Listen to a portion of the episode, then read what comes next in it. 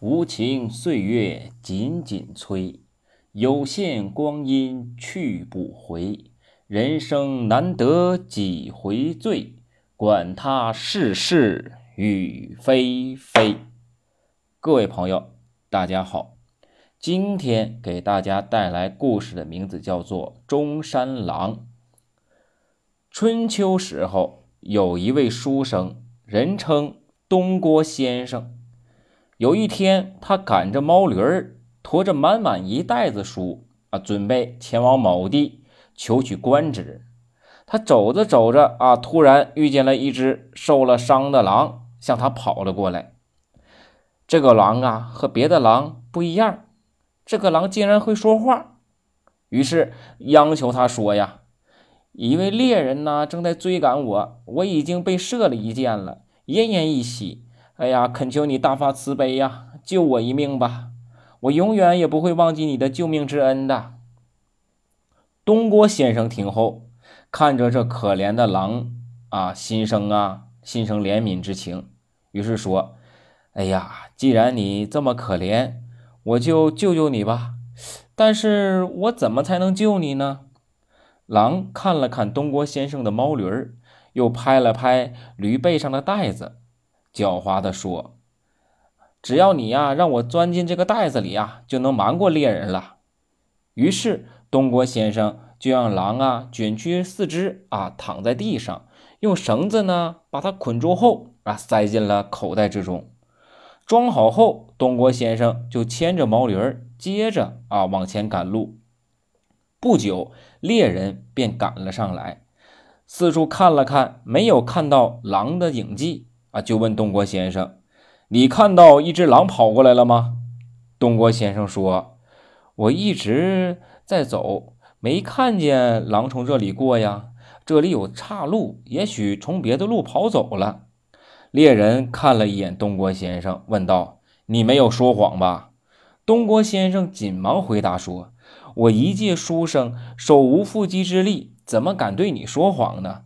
何况我知道狼这种动物啊，生性贪婪狠毒，无恶不作，我怎么可能帮他呢？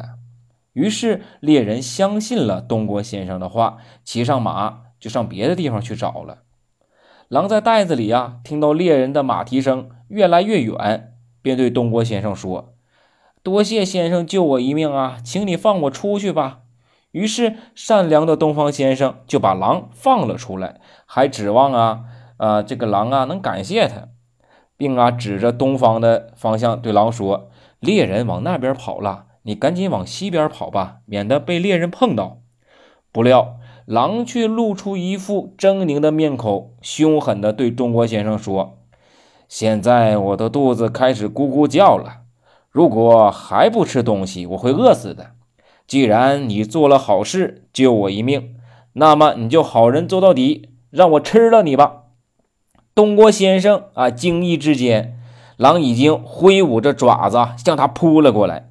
东郭先生气愤极了，一边和狼搏斗，一边痛骂道：“你这忘恩负义的恶狼！如果早知道你是这样，我就该告诉猎人把你打死。”眼见东郭先生要落入狼口，此时啊，一位农民扛着锄头正朝这边走来。